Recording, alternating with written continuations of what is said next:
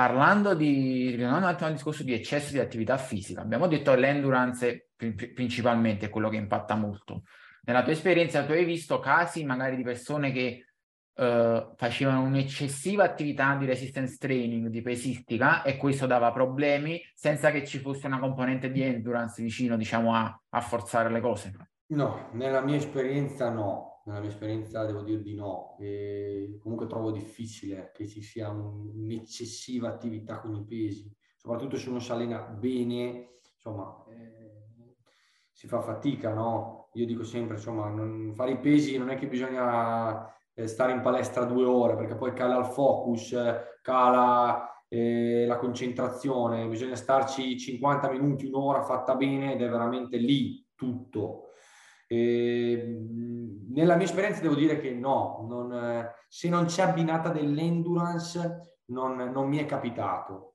È capitato sì con l'endurance o sport similari, quindi triatleti o magari chi fa crossfit competition, quindi magari anche doppie sedute. Ecco, lì veramente abbiamo casi, visto che io facevo anche crossfit, lì abbiamo casi abbastanza diffusi, cioè proprio il crossfit può essere da un lato un buon compromesso, il fatto di fare un po' di attività con i pesi, un po' di endurance, ma se non dosato correttamente diventa veramente devastante. Cioè abbiamo uno stress cronico, zero recupero, livelli di energia sempre bassissimi, e questo mi è capitato anche non in ambulatorio, diciamo in ambulatorio perché lavoro principalmente con uomini, però in uno studio professionale dove lavoro anche con le ragazze, lì sì, amenorrea piuttosto che assenza totale di libido, questo mi è capitato.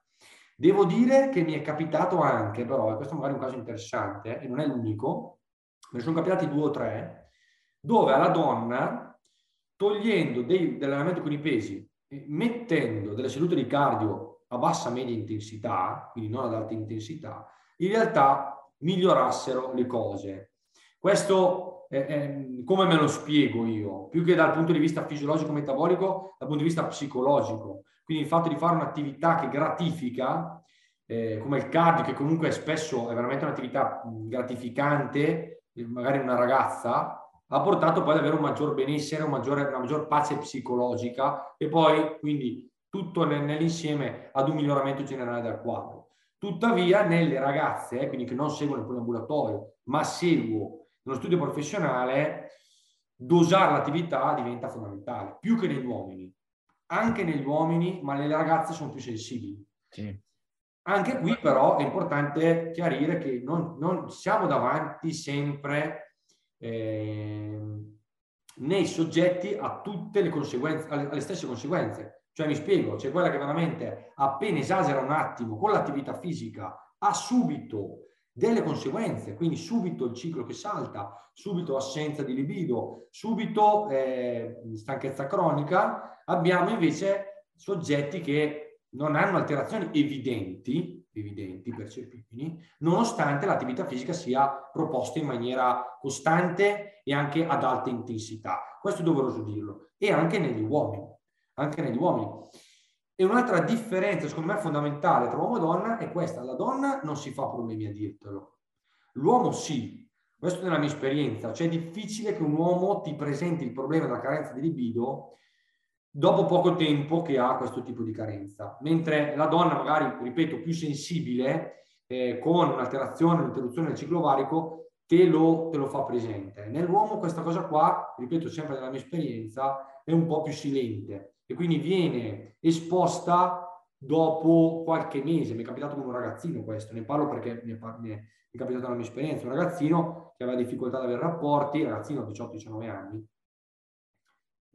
6 mesi, insomma, però me l'ha detto dopo 6 mesi, 8 mesi, no? Perché non è facile ammetterselo, penso si risolvi, pensi che magari siano sempre cause genetiche, eccetera, eccetera, in realtà a volte, anche in questo caso qua, poi col doppio intervento urologo e attività fisica abbiamo riportato il quadro in una situazione di normalità. Comunque, per rispondere in chiusura, limitare l'attività con i pesi senza endurance nella mia esperienza non mi è mai capitato. Sì, concordo, cioè, anche l'esperienza mia, parlando sempre con clienti in cui io nei feedback cerco comunque di fare domande appunto su tutta la sfera della salute in generale. Persone che esageravano con l'endurance le ho viste spesso, che magari mi piace fare il cardio, anche semplicemente persone che facevano, mi piace camminare, facevano 20-30.000 passi al giorno, riducendo magari il numero dei passi, riducendo il numero di corsa o quant'altro, o magari persone che dicevano, e magari te lo dicevano dopo, non te lo dicevano subito, sì ma io gioco a calcio 3 volte a settimana, e allora diventa conflittuale allenarsi magari 5-6 volte con i pesi, dobbiamo rimodulare per forza. Mentre persone che si allenano anche quasi 7-7, magari fanno un off ogni 5-6 giorni con i pesi, ben dosato ovviamente, raramente ho visto problematiche particolari. Tranne in quei casi di persone che, tra virgolette, fanno cardio con i pesi, cioè fanno un volume assurdo, tutti i giorni 2-3 ore in palestra, perché serie su serie su serie a buffer, ma un casino di lavoro, e quindi là in quel caso si va più verso il discorso endurance come poi incidenza di alcune problematiche. Sì, ecco, i pesi mi è capitato di dosarli in chi magari facesse attività tipo powerlifting, quello sì, nel senso che proprio magari avevamo 8-10 ore lavorative più 2-3 ore in palestra 4-5 volte a settimana, ma più per un discorso proprio di salute articolare, mi viene da dire, salute da quel punto di vista lì. In quel caso sì, mi è capitato di limitare l'attività fisica, però principalmente legato all'endurance. Il problema dell'endurance poi è questo, che magari una persona sedentaria, questo almeno nella mia esperienza, dal mio punto di vista, ciò che farebbe meglio ad una donna che sta seduta tutto il giorno è fare attività blanda e magari per un'ora, un'ora e mezza. Ovviamente questo tempo non sempre c'è, a livello organizzativo non è sempre possibile, e quindi si va a finire su un'alta intensità, si va a finire su un HIIT che poi è quasi sempre tutto sulle arti inferiori, quindi si accumula stress, il circolo diventa, peggiora sempre le cose, quindi ci si vede peggio, quindi si fa ancora di più, quindi ci si vede ancora peggio, quindi c'è anche un problema di organizzazione oggi, no? Il fatto che tante donne lavorino 8, 9, 10 ore al giorno fa sì che poi l'attività che vadano a scegliere non sia un'attività blanda abbinata ai pesi, ma sia o i pesi o un'attività veramente ad alta intensità ripetuta nel tempo. Lì sì, quindi la componente di endurance, che poi non mi viene a dire endurance, ma è un cardio hit, no? Che col Covid c'è stata una fortissima diffusione di questi programmi qui, quindi questi programmi online dove fanno un'ora tutto hit, quindi abbattiti altissimi. Lì mi è capitato molto spesso, lì mi è capitato veramente spessissimo. E tra l'altro, andando a limitare quell'allenamento, oltre ad avere miglioramenti dal punto di vista metabolico, ormonale, avevamo miglioramenti anche della composizione corporea. È difficile da accettare il fatto che distruggersi non porta a migliorarsi, però quando uno lo capisce poi dice cavolo, effettivamente facevo molta fatica, avevo sempre gli arti inferiori affaticati, ora che cerco di dare degli stimoli un po' più chirurgici, un po' più precisi, miglioro, ho meno stress e poi migliora tutto, perché magari passi anche meno tempo in palestra, cioè quindi poi vai a migliorare la tua sfera di benessere a 360 gradi, non solo l'ora lì, e cambia tutto. Perché alla fine il corpo per migliorare deve comunque stare in salute. Poi quando sei già a un buon livello e sei in salute e vuoi estremizzare qualcosa, perché ad esempio una gara di bodybuilding e cose del genere, puoi permetterti una piccola finestra temporale di 2, 3, 4 mesi in cui, tra virgolette, ti distruggi, cioè nel senso poni molto stress e ti allontani un po' dai parametri di salute per avere un risultato estremo, ma con la consapevolezza che è un risultato transitorio, non mantenibile, e che tu stai facendo un compromesso per un lasso di tempo limitato dal quale poi dovrai recuperare e ci vorrà il tempo adeguato per un obiettivo specifico.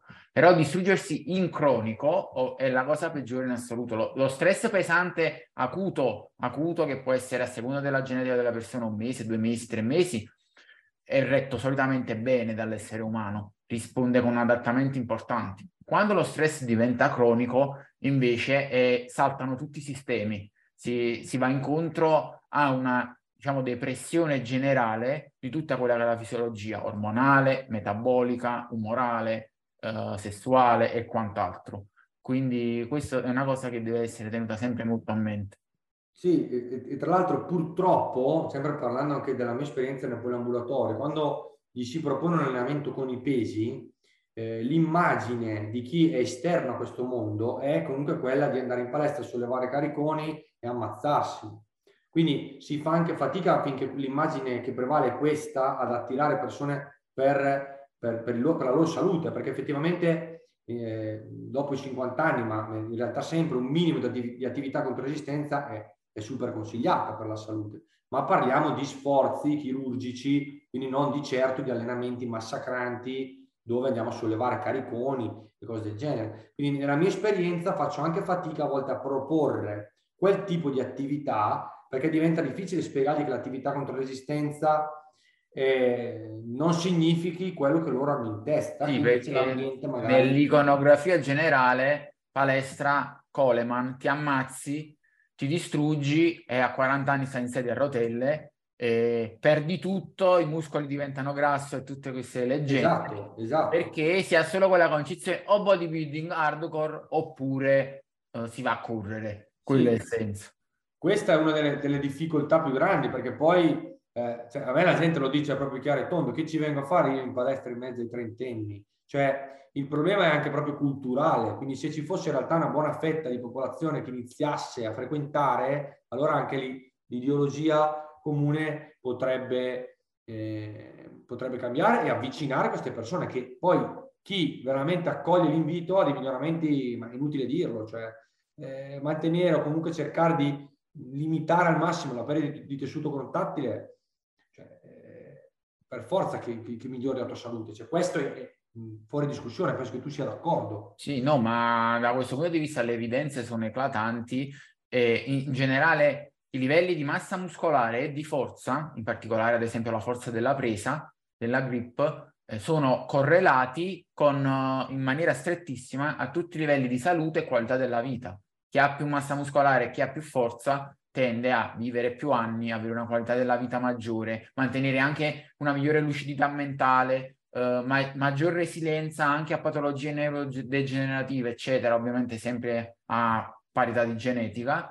rispetto a chi ha meno massa, è più sedentario, eccetera. Così come si è visto che chi si allena tutta la vita, anche fino a 70, 80, 90 anni, uno riesce a combattere molto la sarcopenia e mantenere livelli di massa muscolare e di forza che si dà per scontato si debbano perdere dopo i 40-50 anni, invece vengono mantenuti molto bene, e anche tutta quella che è la funzionalità ormonale, cioè il classico decadimento del testosterone, sì, avviene ma in maniera estremamente più lenta rispetto a quanto si crede. È un cinquantenne, un sessantenne che si è sempre allenato, ha sempre mangiato bene, ha sempre curato lo stile di vita, mantenuto una certa composizione corporea, massa muscolare, a livelli ormonali, non dico come un ventenne, ma comunque molto simili a un trentenne, un trentacinquenne, in salute, perché poi un uomo in salute che si è sempre curato è abbastanza resiliente a livello fisiologico anche a 60-70 anni. Sì, mi è capitato un paziente sempre a poliambulatorio che a 45 anni si trova nella sua miglior forma di sempre.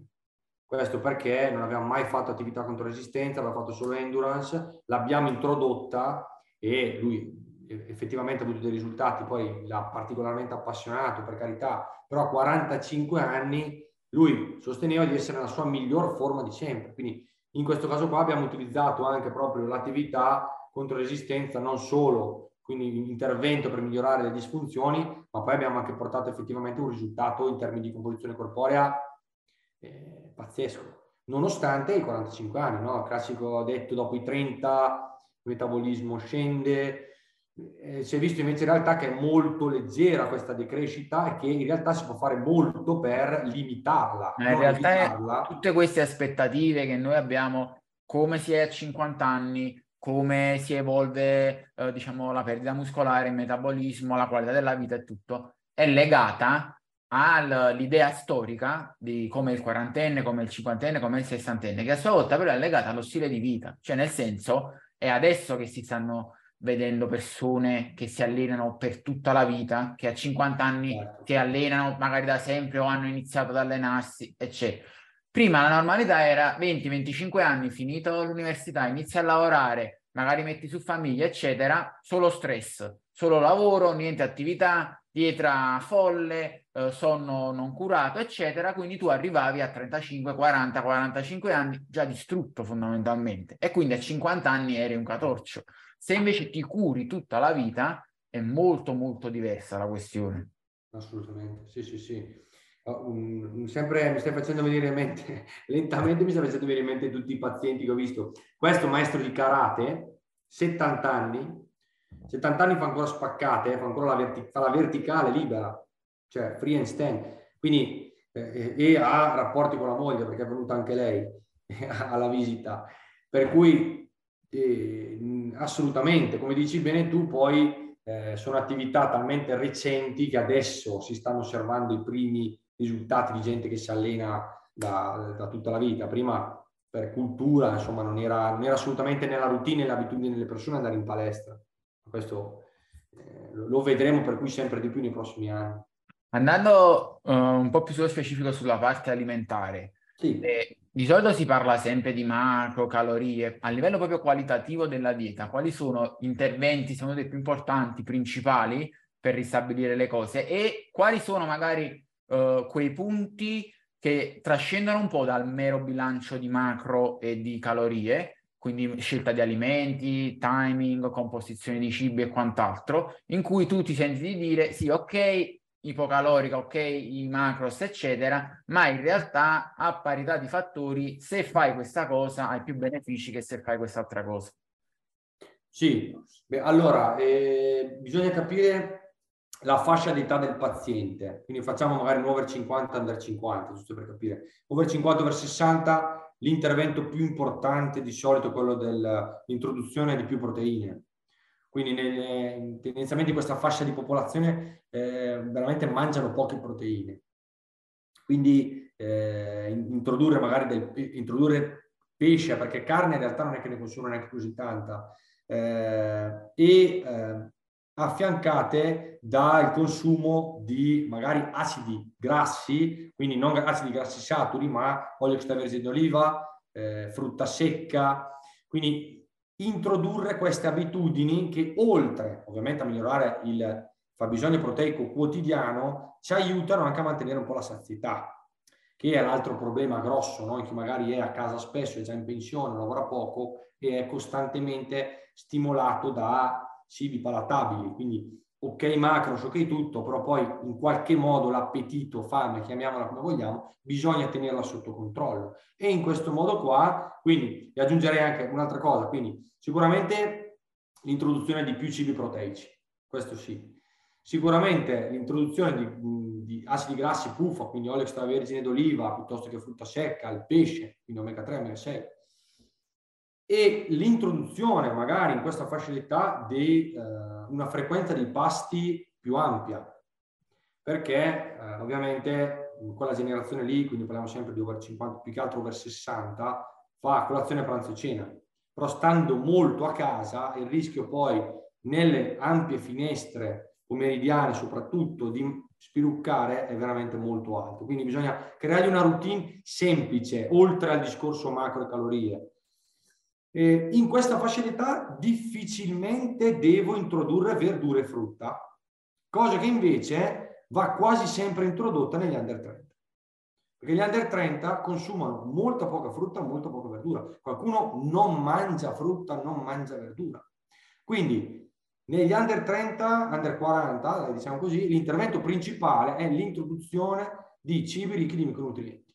Quindi c'è una carenza più che di proteine, più che di macros, di micronutrienti, che ovviamente esasperati poi dall'inquinamento, dallo stress, eccetera, eccetera, proprio c'è una carenza. Poi se qualcuno a volte porta, no, gli esami e c'è una carenza. Vitamina D, ma vitamina D, possiamo dire che vitamina D c'è una carenza. Quali sono secondo te dei valori buoni di vitamina D?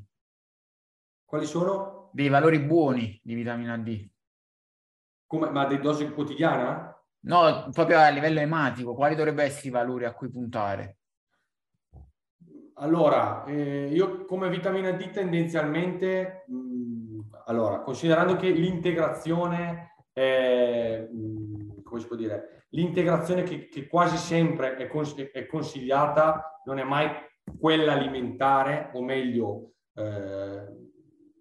è quella alimentare, ma quasi sempre poi c'è l'esposizione solare, che aspetta che ti ho perso, è l'esposizione solare, perché spesso abbiamo persone che stanno sempre chiuse in ufficio, quindi ok l'integrazione, ma poi abbiamo l'esposizione solare. Valori sono compresi tra i 20 e i 40, com'è che l'unità? Sì. Tra i 20 e i 40. Poi anche qua tu sai benissimo l'importanza della genetica.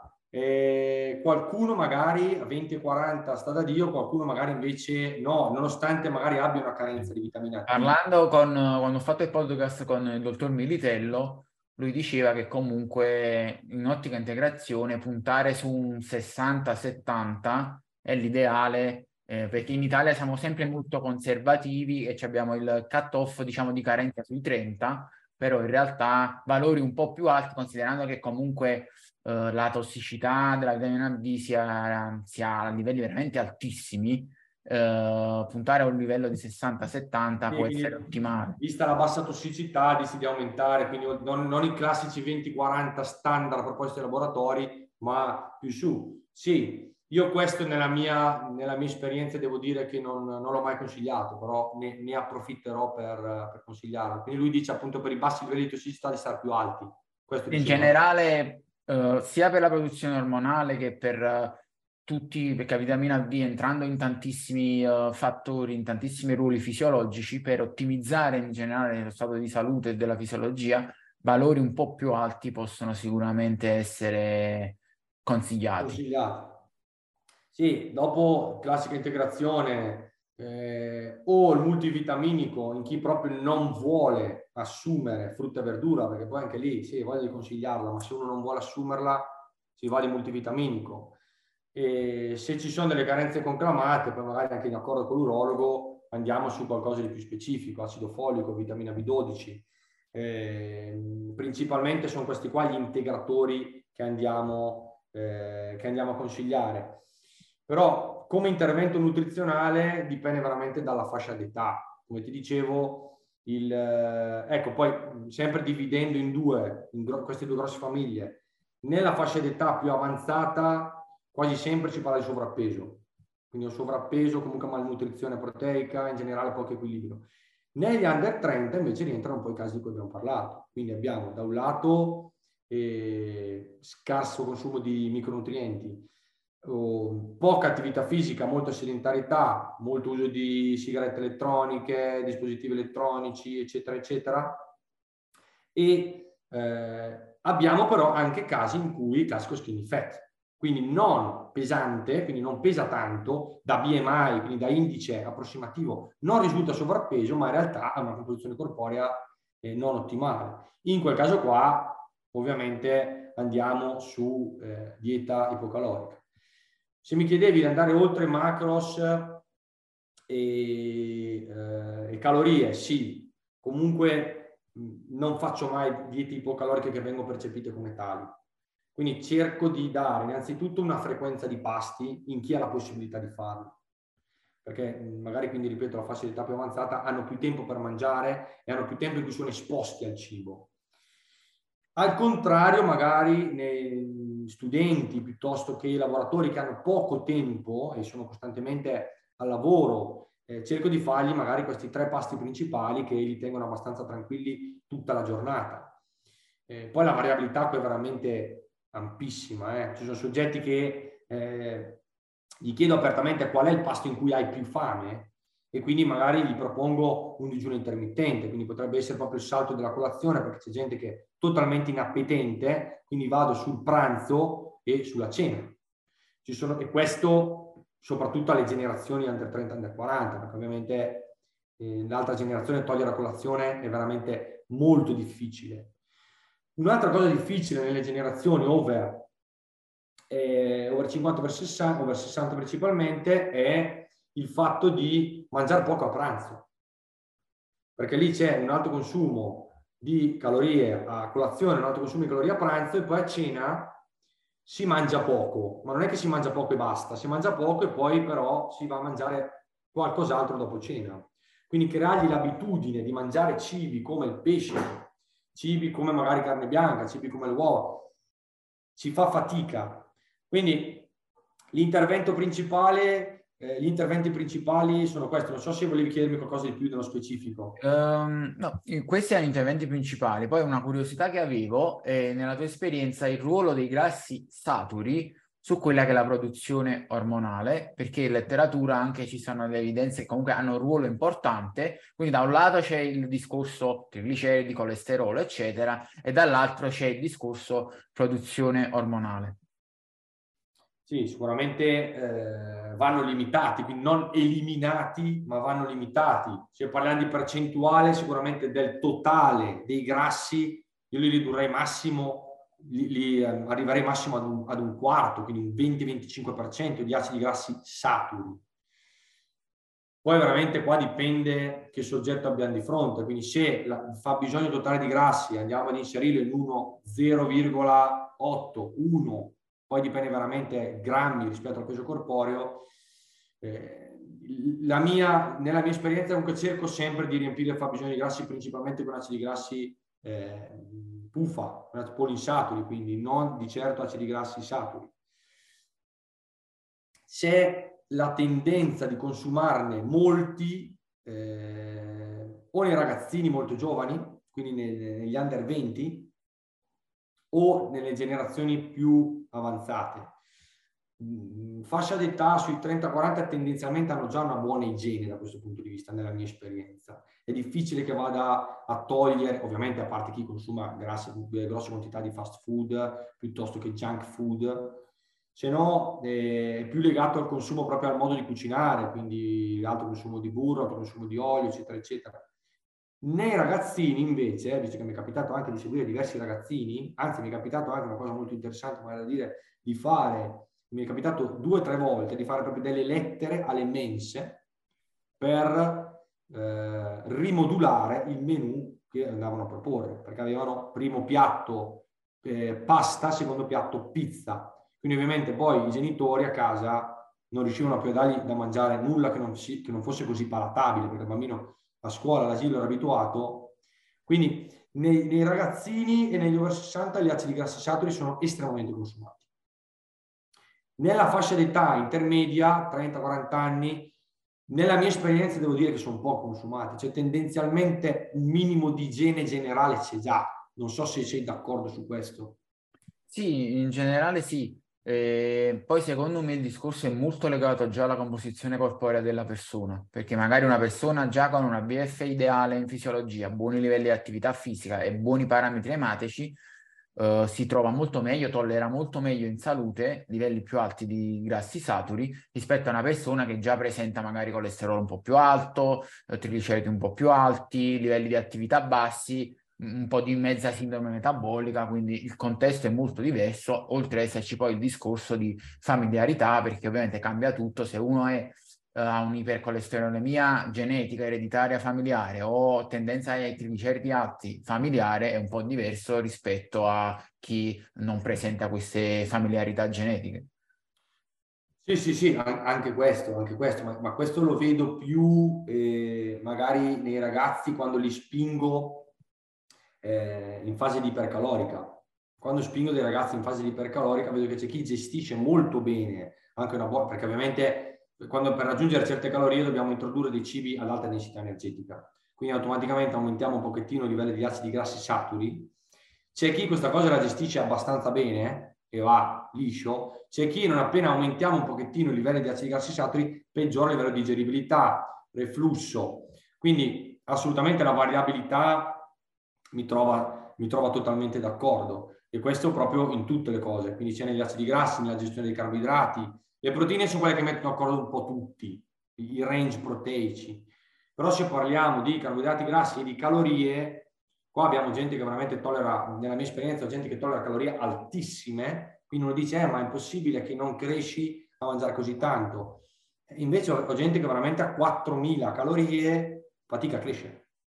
E magari gestisce benissimo i nutrienti, quindi non ha nessun tipo di problema di digeribilità, eccetera eccetera. C'è gente che appena alzi un attimino l'asticella aumenta in maniera molto veloce. Quindi anche qua sicuramente, tu ne hai parlato spesso, il fattore genetico legato alla velocità con cui si mette grasso è molto più legato alla genetica più che alla qualità della dieta e alla pulizia dell'allenamento. Cioè, ho soggetti che si allenano molto bene, ma appena veramente alziamo un attimino il livello di calorie, il grasso... Genetica e livelli globali reali di attività fisica, quindi allenamento, qualità e quantità, però anche quanti passi fai, la percezione della fatica, perché magari c'è gente che fa 20.000 passi senza accorgersene e gente che ne fa 4-5.000, poi si obbliga, diciamo, a farne magari 10.000, però questa cosa li stressa molto e gli pesa molto e li rende più pachidermici durante tutto il resto della giornata, e queste cose poi alla fine nel complesso incidono molto. Sì, sì, sì, no, ma c'è estrema variabilità, anche prima abbiamo parlato dei parametri ematici, cioè adesso non so, il colesterolo abbiamo sotto i 200, ma adesso non so quanti anni fa era 220, qualche anno prima era addirittura 240, cioè quindi è stato abbassato negli anni, ma anche qua abbiamo una variabilità incredibile nel vedere che magari una dieta iperpulita abbiamo un colesterolo di 220, 230, che comunque per un ipercolesterolemico legato a una familiarità va benissimo, e magari per una persona che invece non ha nessun tipo di familiarità sono parametri fuori. Per cui anche nella lettura dei parametri ematici, nella somministrazione dei macronutrienti, c'è veramente un'individualità pazzesca, assolutamente. E tu, nella tua esperienza, qual hai visto essere le caratteristiche comuni, quindi in generale genetiche, di stile di vita, tra le persone che si trovano bene, tollerano bene maggiori quote di carboidrati, sia in fase ipo che ipercalorica, e invece persone che li tollerano peggio e si trovano meglio con approcci a grassi più alti, magari ciclizzati con ricariche periodiche? Ma allora, nella mia esperienza, i carboidrati, partendo dall'uomo, ma in generale anche la donna, alte quote di carboidrati li tollera bene chi di base ha poche percentuali di grasso e si muove molto, quindi o per lavoro o comunque fa parecchia attività fisica, ma che comunque parte con una buona genetica, quindi sia una quantità che una distribuzione del grasso ottimale. Qua tollera veramente alte dosi di carboidrati. Io soggetti veramente sono altissimi, 400-500 grammi, 600 grammi di carboidrati, facendo anche non attività di endurance, cioè anche attività magari con i pesi abbinata del piccolo cardio. Sempre nella mia esperienza, chi fa più fatica a tollerare alte dosi di carboidrati è chi parte già, ovviamente, una storicità del peso. Quindi già chi ha una storicità del peso, quindi ex sovrappeso, ex obeso, fa tendenzialmente più fatica a gestire alte quote di carboidrati e in questo caso quindi risponde meglio a quote di grassi leggermente più alte. Quindi qua sì, assolutamente inserire delle ricariche, inserire on-off, gestire i carboidrati magari solo quando nei momenti in cui si ha più fame, quindi magari nel post allenamento, mentre con altri soggetti, ripeto, con livelli di grasso più bassi, livelli di attività fisica un po' più alti, riesco a far leva principalmente su quelli in fase di ipercalorica.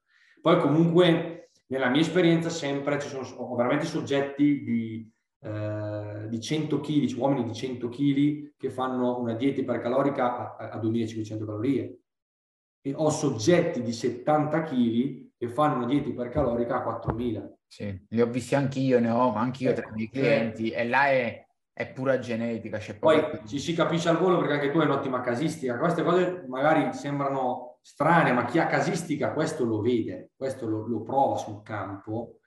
E in soggetti, ovviamente, magari soggetto di 100 kg, è sovrappeso, obeso, lì esagerare con le quote di carbo ti porta, secondo me, ad amplificare l'accumulo di grasso. Questo nella mia esperienza è assolutamente così. Ti devo dire che a volte in questo caso è anche, non sempre, però a volte è anche più sotto controllo l'appetito.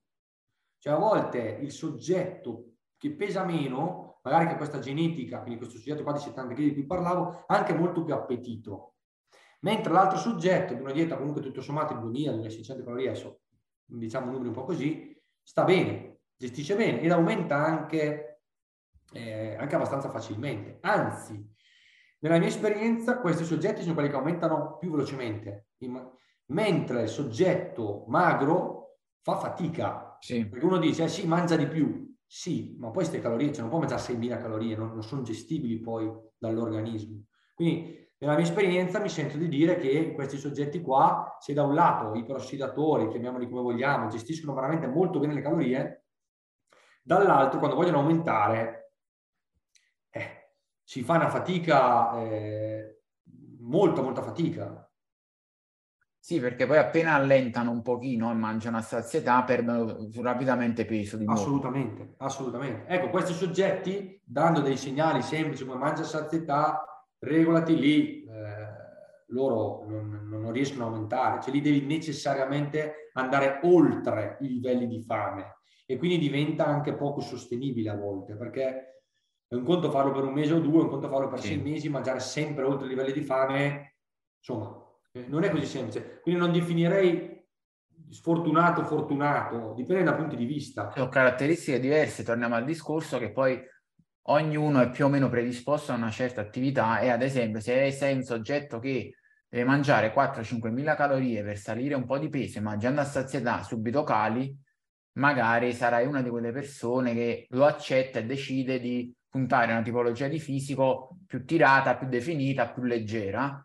Viceversa, se è un soggetto che mette peso facilmente, fa fatica a tirarsi perché deve fare mesi e mesi a calorie bassissime, eccetera, punterai magari a una tipologia di fisico più massiccia, un po' più grassa, ma anche più grossa, più forte e via dicendo. Perché, ok, cioè tu puoi essere la migliore versione di te stesso, della tua natura, ma volerla stravolgere, andare completamente contro, a breve termine ce la fai, ma poi diventa uno stress cronico insostenibile che ti fa minare la qualità della vita completamente. Sono perfettamente d'accordo. Il problema è che a volte, ancora oggi, arrivano magari persone che ti dicono, cioè arrivano proprio con la fotografia, no? Voglio diventare questo, è ancora molto diffusa questa cosa, nonostante ci sia ormai parecchia cultura. E questo è anche amplificato ovviamente dai social, quindi che propongono sempre modelli iper mega tirati, si fa fatica poi a parlarne. Io a volte mi scontro con dei ragazzi di 24-25 anni che si trovano proprio a chiedermi delle cose, dico guarda che però non funziona così, cioè almeno su di te non funziona così, possiamo tirarci a carboidrati alti, sì, su di te dobbiamo aumentare tanto il cardio se vuoi tirarti a carboidrati alti, se no dobbiamo necessariamente spingerci in basso con le calorie, esattamente come altri che ti dicono cavolo ma io a 4.000 non aumenta, c'è quello che aumenta 3.000, ragazzo, non siamo tutti uguali, si fa fatica perché c'è una variabilità pazzesca, quindi ridurre il tutto a si mangia di più, si mangia di meno, per chi ha tanta casistica come nel mio caso, come nel tuo, in realtà poi nella pratica le cose non sono proprio così, esatto. Cioè nella pratica poi ti scontri con necessità, mangia di più, sì, e come fai a mangiare di più? Sì. Poi c'è anche da dire che sui social ormai il 99% delle persone che si vedono sono palesemente doped, anche se molte persone non lo sanno, ovviamente, quindi cambia completamente la fisiologia e permettono cose altrimenti impossibili. Esatto, quello è un altro argomento, di cui magari non mi dilungo tanto, però sì, assolutamente. Cioè, è molto diffuso e quindi c'è una distorsione tu dici uno raggiunge la migliore versione di se stesso, c'è una distorsione totale di quello che è raggiungibile e quello che è meno, e poi non sempre passa la fatica che ci sta dietro, questa è un'altra cosa importante, no? Io un ragazzo qua che fa magari un po' di bini, lui te lo dice, insomma sotto gara si fa fatica, cioè anche la sostenibilità, ma sotto gara insomma fai fatica, fai delle rinunce, c'hai fame, cioè si soffre, non c'è la sostenibilità. C'è chi poi per genetica, per caratteristiche probabilmente ci arriva a livello di tiraggio in maniera molto più facile, ma tendenzialmente la sofferenza. Sì, ma sono anche perché io poi lo dico sempre alle persone, dico ok, i social, ma tu vai in palestra, magari giri anche 2-3 palestre diverse, guardati intorno, soprattutto se non sono palestre dove sai che la maggior parte fa uso di farmaci, quindi palestre normali dove c'hai una cartina tornasole più o meno della general population, guardati intorno anche persone che bene o male si allenano spesso, le vedi sempre più volte a settimana, cosa fanno, che tipologia di fisico hanno, che livelli di forza di prestazioni hanno, perché poi alla fine quello è il mondo reale. Sui social c'è una selezione, se vai in palestra e ti guardi intorno e dici sì, ok, stanno 3-4 grossi su 500 iscritti e stai capendo che a livello statistico la percentuale è di un certo tipo. No, sono perfettamente d'accordo.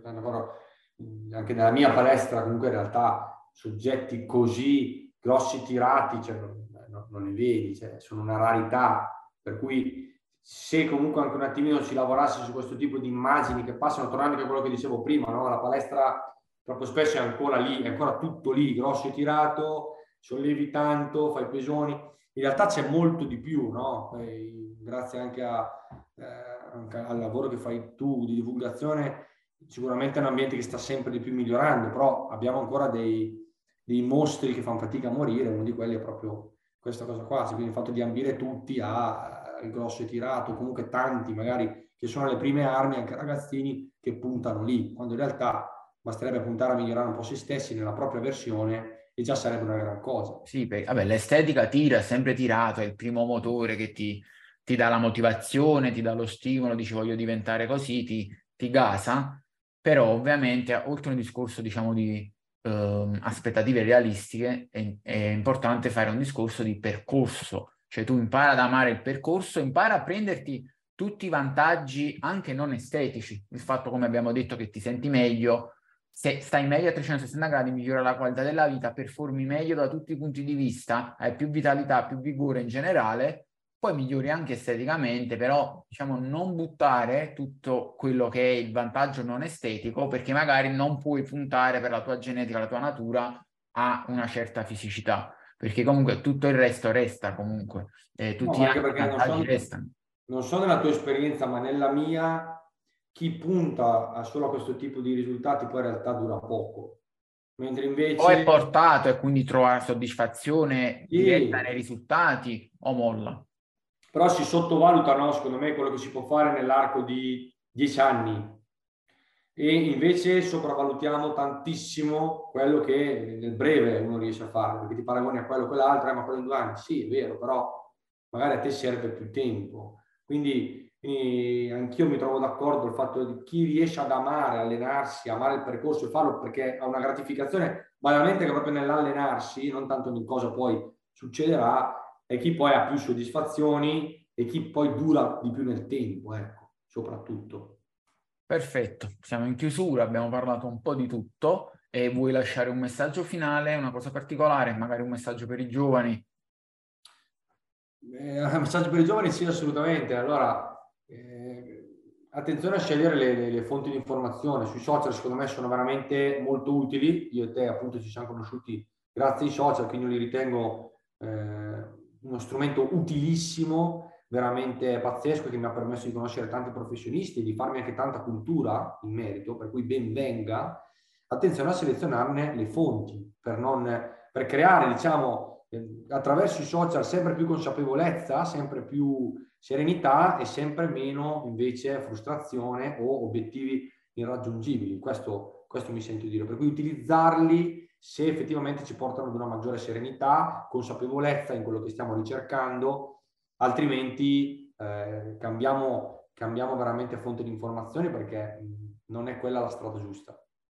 Perfetto, mi accodo sicuramente il concetto di igiene social su cui batto spesso, cerchiamo di usare per qualcosa di costruttivo, dobbiamo stare bene quando li usiamo e avere la sensazione di dire mi ha arricchito, mi ha dato qualcosa, ho conosciuto una persona interessante, ho imparato una cosa nuova, mi sento cresciuto in qualche modo, e non lasciare qualcosa di negativo, nel senso ho buttato tempo, mi ho sviluppato ansia, ho sviluppato invidia. Siamo molto attenti alle emozioni che emergono dopo il nostro utilizzo dei social.